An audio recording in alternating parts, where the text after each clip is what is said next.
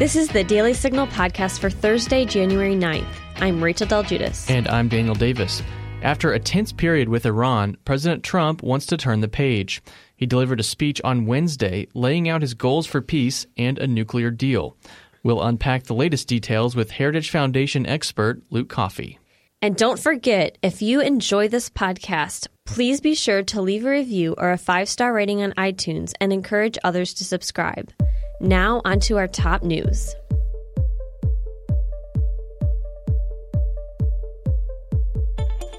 President Trump addressed the nation on Wednesday, the morning after Iran fired over a dozen rockets at an airbase in Iraq. That attack came as retaliation for the U.S. killing Iran's top commander, Qasem Soleimani. Here's part of what the president said Good morning. I'm pleased to inform you the American people should be extremely grateful and happy. No Americans were harmed in last night's attack by the Iranian regime. We suffered no casualties. All of our soldiers are safe, and only minimal damage was sustained at our military bases. Our great American forces are prepared for anything. Iran appears to be standing down, which is a good thing for all parties concerned and a very good thing for the world. President Trump also spoke of the need for a new and more effective nuclear deal, and he urged Iran to end its support for terrorist activities in the Middle East. Iran can be a great country. Peace and stability cannot prevail in the Middle East as long as Iran continues to foment violence unrest, hatred, and war. The civilized world must send a clear and unified message to the Iranian regime. Your campaign of terror, murder, mayhem will not be tolerated any longer. It will not be allowed to go forward. Iran says it will not turn over the black box to Boeing of the airplane that crashed Wednesday that killed all who were on board. The aircraft, operated by Ukraine International Airlines, was headed to Kiev but crashed outside of Tehran just minutes after taking off. CNBC reports that the plane was a Boeing 737 800, different from the 737 MAX that was grounded worldwide after two fatal crashes last year. This plane was delivered to Iran less than four years ago and had been inspected on Monday. The airline is denying pilot error behind the crash. Vice President of Operations Ihor Sosnovsky said, Given the crew's experience, error probability is minimal. We do not even consider such a chance. The dead include 82 Iranians and 63 Canadians, as well as 11 Ukrainians and some other European passengers. Senate Minority Leader Mitch McConnell accused House Speaker Nancy Pelosi of shameless game playing for refusing to send over articles of impeachment to the Senate. Those articles were passed by the House in December. Pelosi says she won't send over the articles until she sees the Senate's proposed rules for an impeachment trial. But McConnell says he's ready to move forward with the trial without an agreement on witnesses. And even some Senate Democrats are getting impatient with Pelosi. Dianne Feinstein, the top Senate Democrat on the Judiciary Committee, said per Politico, the longer it goes on, the less urgent it becomes. So if it's serious and urgent, send them over. If it isn't, don't send it over. And Senator Chris Coons, Democrat of Delaware, said, I respect the fact that she is concerned about the fact about whether or not there will be a fair trial, but I do think it is time to get on with it. Meghan Markle and Prince Harry are relinquishing their role as senior members of the royal family. In a statement, the couple announced After many months of reflection and internal discussions, we have chosen to make a transition this year and starting to carve out a progressive new role within this institution. We intend to step back as senior members of the royal family and work to become financially independent while continuing to fully support Her Majesty the Queen. The two have also said that they are planning to split their time between the United Kingdom and North America and are expected to make Canada their second home. Buckingham Palace's Royal Communications has reportedly released a statement on Wednesday saying that the discussions with the couple are, quote, at an early stage. Up next, a conversation with Luke Coffey about the latest developments out of Iran. Americans have almost entirely forgotten their history. That's right, and if we want to keep our republic, this needs to change. I'm Jarrett Stepman. And I'm Fred Lucas. We host The Right Side of History, a podcast dedicated to restoring informed patriotism and busting the negative narratives about America's past. Hollywood, the media, and academia have failed a generation. We're here to set the record straight on the ideas and people who've made this country great. Subscribe to The Right Side of History on Apple Podcasts, SoundCloud, and Stitcher today. President Trump appears to be lowering the temperature with Iran after a series of military flares provoked fears of war. Joining me now to unpack the latest developments is Luke Coffey, director of the Allison Center for Foreign Policy at the Heritage Foundation. Luke, thanks for your time. Thanks, it's my pleasure. So, on Tuesday night, Iran launched over a dozen rockets at a U.S. base in Iraq. Um, this was in response to the U.S. having killed its top general, Qasem Soleimani. What do you think Iran's objective was? Well, their objective was to um, show that they are striking back against the United States to save face in the eyes of their public, but to do so in a way that does not provoke the United States. Uh, even more to retaliate back. Uh, and actually, one important distinction to make um, is that uh, these are Iraqi bases inside Iraq where American soldiers are located. These aren't U.S. bases. And this is important to point out because this was a very uh, big violation of Iraq's sovereignty as well that Iran would uh, shoot these missiles inside Iraq's territory at Iraqi bases, where, yes, of course, U.S. soldiers were located.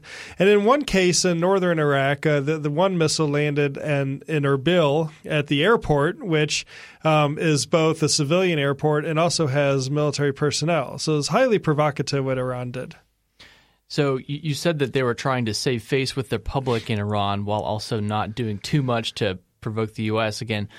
Do you think they achieved that? Or did they do enough to appease the population in Iran who was upset over this? Well, for now, the answer I would say is yes. And because in Iran, the way the government controls the narrative and controls the messages, it's very easy for them to spin this into some great military success. I mean, in reality, we know that they fired 15 missiles. Uh, one landed at the airport in Erbil. Uh, four uh, landed somewhere in the desert, and then the remaining uh, missiles landed on that base in western Iraq.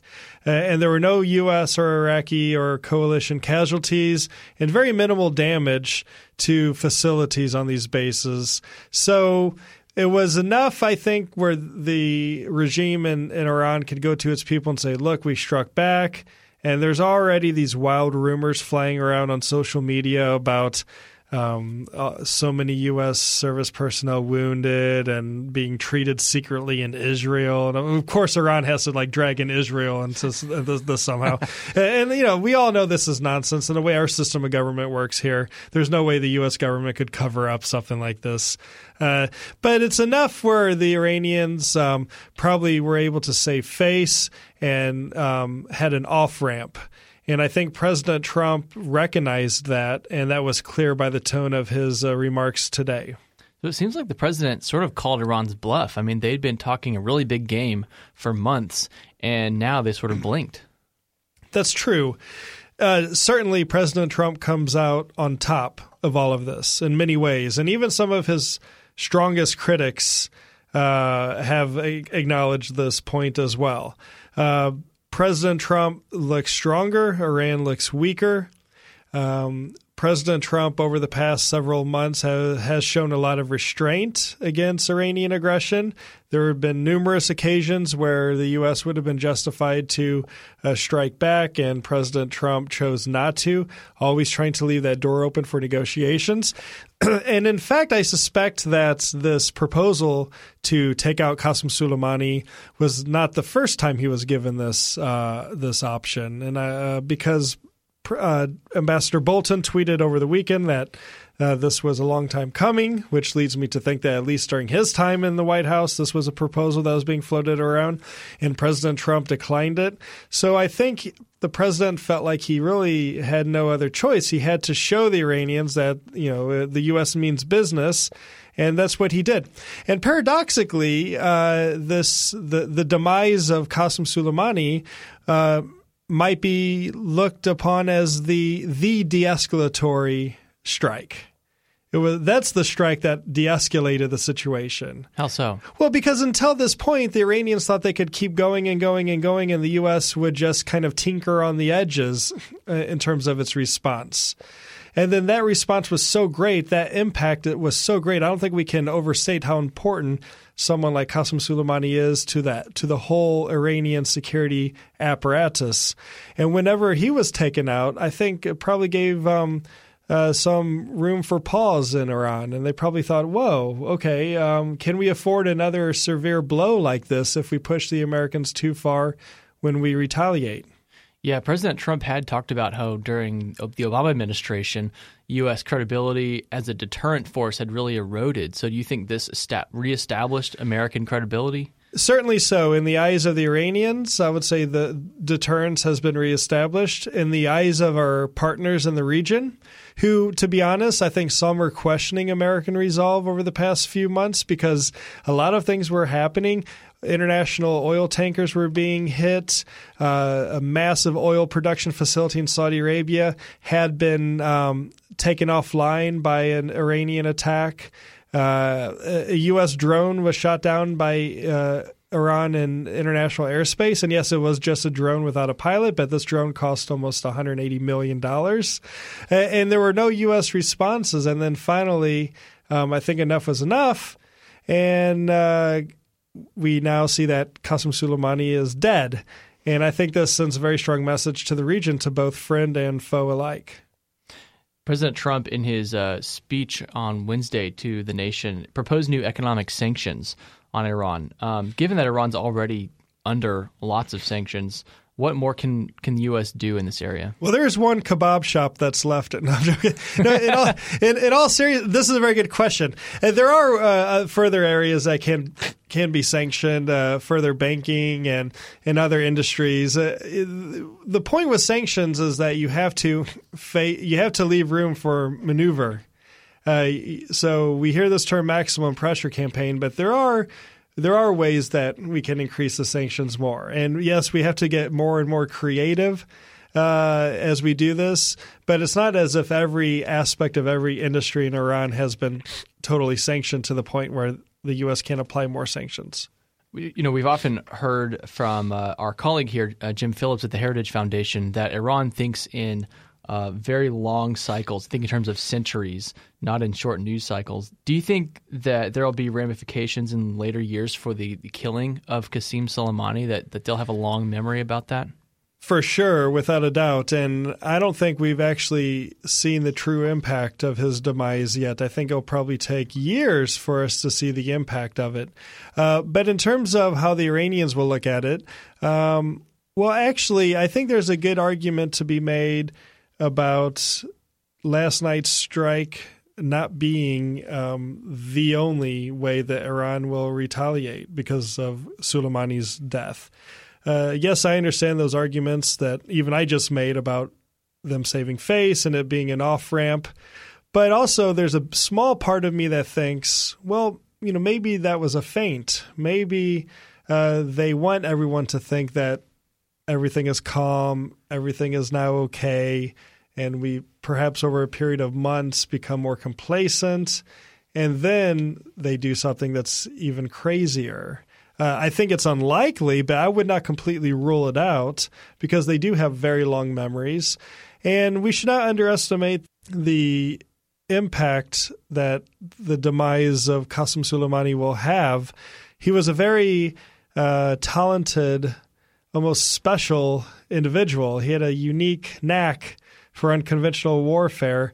This is a guy who had only four or five years of formal education. He left his home at age 14 to work in construction, and by his early 20s, he was commanding a division during the Iran Iraq War in the 1980s. And then he's just spent the past 20 years setting the Middle East on fire, um, and it all finally caught up with him.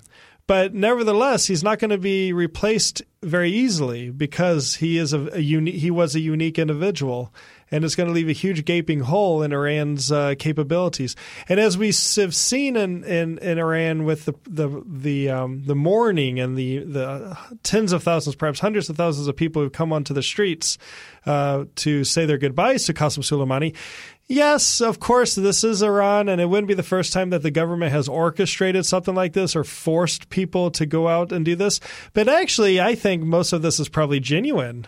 Uh, the Iranians view him as a national hero and have viewed him as such uh, for a number of reasons. Not because he um, he was uh, very effective at what he did, but also he um, he was always seen as one of these guys who came from nothing, who sort of rose to the top and didn't get too corrupted along the way. He was never very flashy. He wasn't the type of Iranian uh, uh, elite who would you know uh, have uh, house in France or wear designer clothes. He was a very humble person. And because of that, he was popular among many Iranians. And uh, so the outcry that you see is, is probably genuine, uh, uh although some of it probably is uh, choreographed, but I would say for the most part is real. So this has left a huge hole. This is a the, the, this has made a huge impression on the Iranian people and also the Iranian elite. And there, like I said, there is a small part of me that thinks that they're not going to let this slide so easily, and we should remain vigilant and we should remain with our guard up for the foreseeable future. Well, also on Wednesday, President Trump um, shifted away from overt military action um, and said he wants to get a new deal, a new nuclear deal with Iran. Um, what are the prox- what are the prospects for that at this point, um, especially as we've seen deteriorating relations with Iran and and that the, uh, the the old Iran deal is is is dead. Well, this is President Trump's style. He uh, he prefers negotiation. He prefers making a deal. Uh, his instincts are not to go to war. He does not want to go to war with Iran. He's not looking for a fight. Uh, he the last thing he wants during an election year is um, Operation Persian Freedom. Uh, he, he, this would be hugely unpopular for him, and most Americans don't want it either.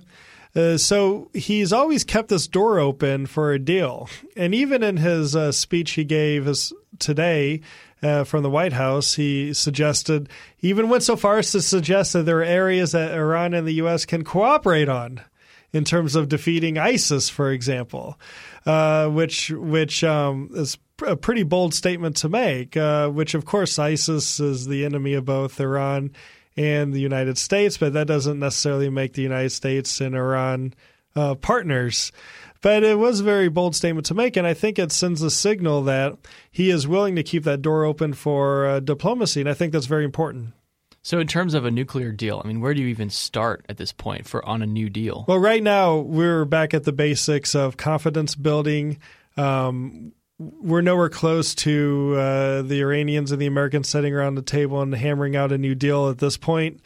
Uh, I think that uh, it's going to take a we'll, we'll need a period of months of calmness, and hopefully that's what we're entering right now. If Iran is smart, um, President Trump has shown today that he's he doesn't want to escalate it anymore.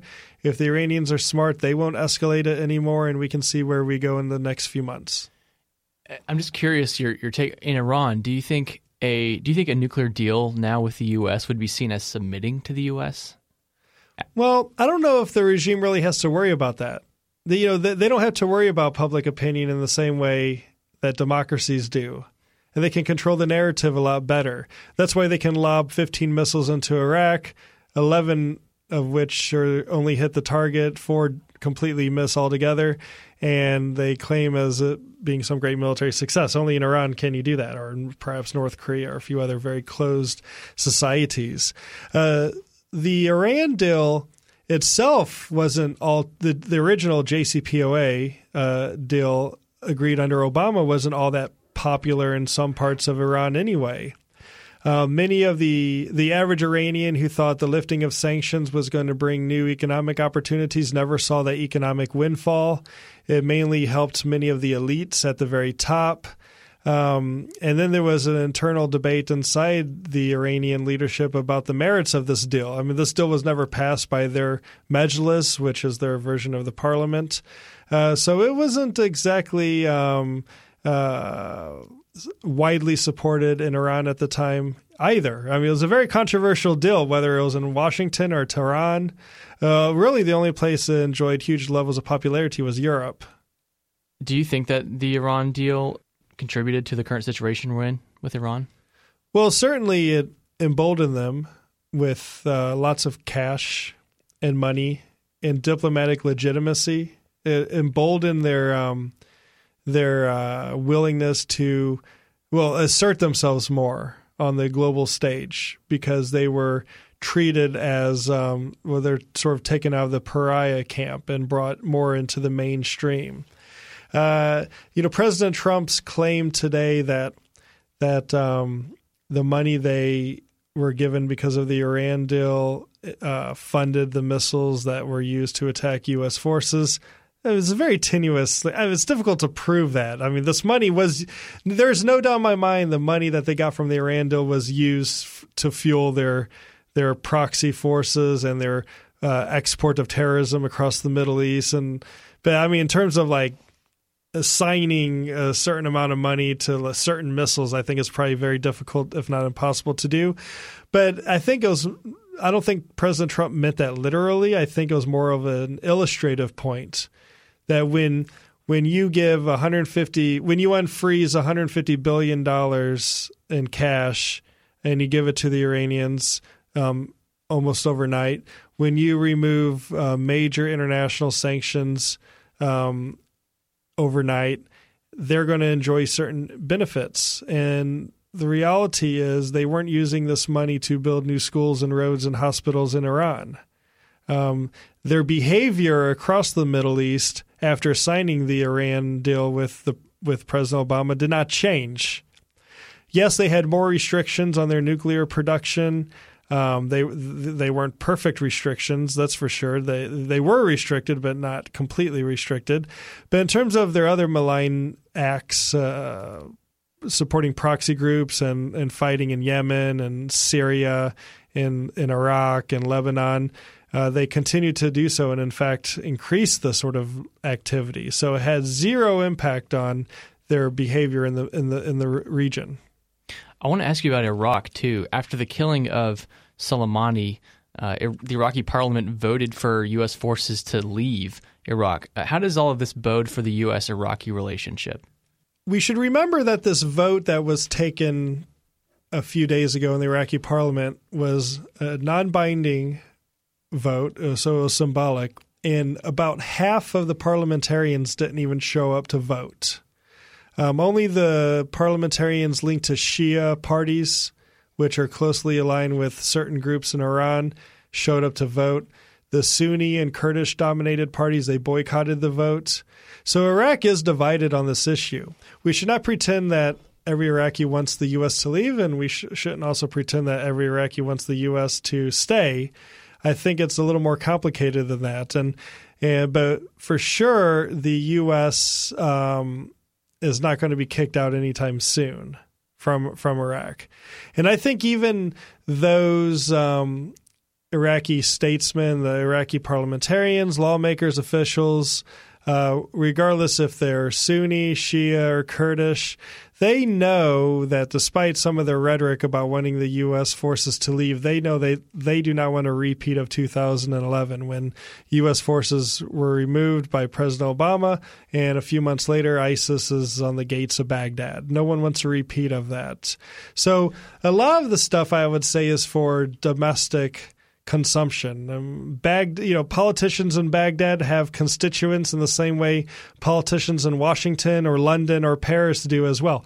Sometimes things are said and done to cater to that constituency, and that's probably uh, what we're seeing a lot of today in Iraq. In his speech, uh, President Trump also called on NATO to play a greater role in the Middle East. Um, what's been keeping NATO from taking on a greater role, and what would that look like? Yeah. Well, I about fell out of my chair when I heard that. As someone who focuses most of most of my career has been focused on on NATO and transatlantic security, I couldn't believe uh, I didn't know where he was going with it. If I'm honest with you, and there are no further details. Uh, NATO is. Um, NATO's area of responsibility, if you look at the original 1949 treaty, is the North Atlantic region north of the Tropic of Cancer right? So it's mainly uh, the European region. Yes, the NATO forces are in Afghanistan after 9 11, uh, but I think that was a, a, result of, at that time, NATO not sure what its mission was. It didn't really have this, the same mission that it had during the Cold War. But now with Russia back on the march in Europe, fighting in Ukraine, uh, occupying parts of Ukraine, threatening the Baltic states, threatening NATO members, I think NATO as an institution should remain focused in Europe. It doesn't need to be in the Middle East. But that being said, remember NATO is a collection of countries. So while NATO as an institution probably shouldn't take a bigger role in the Middle East, the countries that form NATO should probably play a bigger role in the Middle East. I mean, do you think that was maybe just Trump signaling he wants the U.S. to to distance itself and, and other European countries to take more? exactly. If I was translating that from from Trump language, I would say that it was Americans have done enough yeah. in the Middle East. No more stupid wars. It's time for others to do more, and Europe should do more. He doesn't. He didn't. I don't think he really meant NATO. I think he actually means Europe. but who knows? Well, in a in a separate news story, um, a Ukrainian airliner crashed uh, just outside of, of Tehran uh, minutes after it took off, and only hours after Iran had launched its rocket attacks on Iraq. Um, the the crash killed all 176 people on board.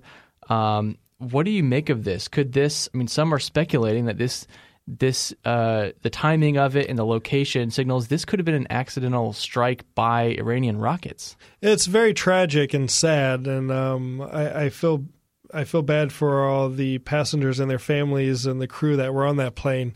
Uh, who the question or the the reality is we don't know right now what happened. Um, but because of the circumstances, you cannot rule out that the plane wasn't accidentally shot down. But we don't know. And there are all these uh, stories out there now. The, Iranians are not going to share the black box, and but there are pictures that are surfacing on social media. So no doubt the you know these uh, forensic experts that are online will be piecing together the clues, and we'll have a bit more of a picture in the in the coming days, I suspect. But I think it was highly responsible of the Iranians to um, launch an attack like this, and and at the same time allow planes to land and depart from their major civilian international airports. Uh, presumably, they knew that this rocket attack was 15 rockets who knows how much time it took to fire off these 15 rockets, but I'm going to guess probably not very much. Uh, so why couldn't they just temporarily close the airspace? They gave the Iraqis apparently a warning that this attack was coming. Um, the U.S. actually uh, uh, last night issued a the FAA issued a warning to U.S. aircraft in the Gulf that because of heightened military activity, they were to avoid certain regions of the Middle East. Uh, so the, I don't know why the Iranians didn't think to do the same thing.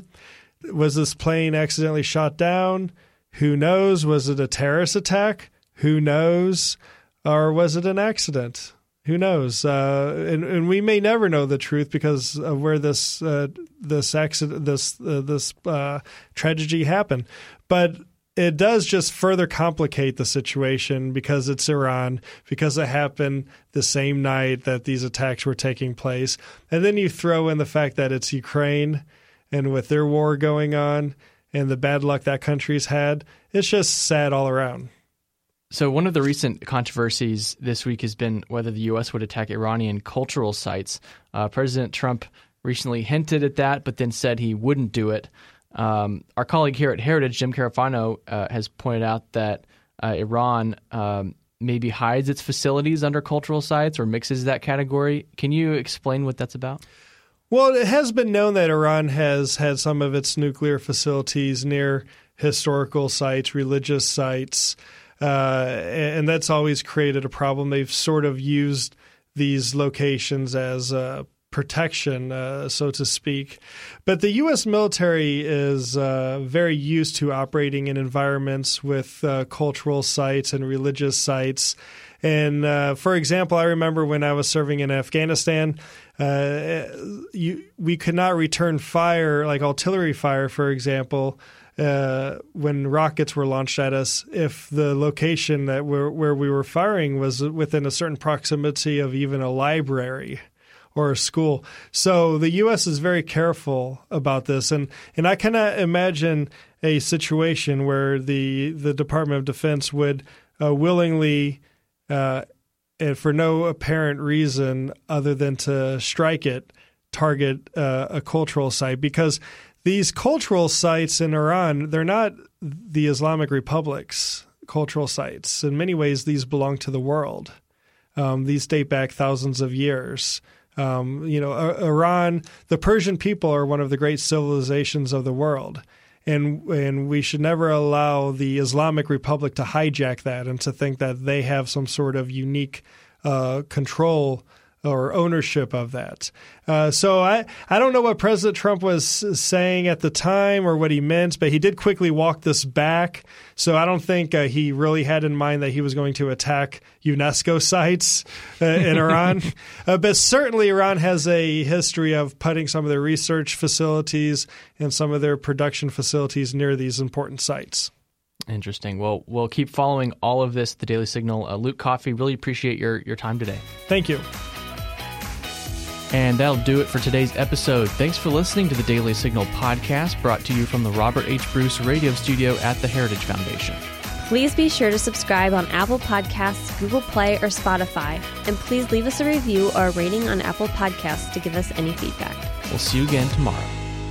The Daily Signal podcast is brought to you by more than half a million members of the Heritage Foundation. It is executive produced by Kate Trinko and Daniel Davis. Sound design by Lauren Evans, the Leah Rampersad, and Mark Guiney. For more information, visit dailysignal.com.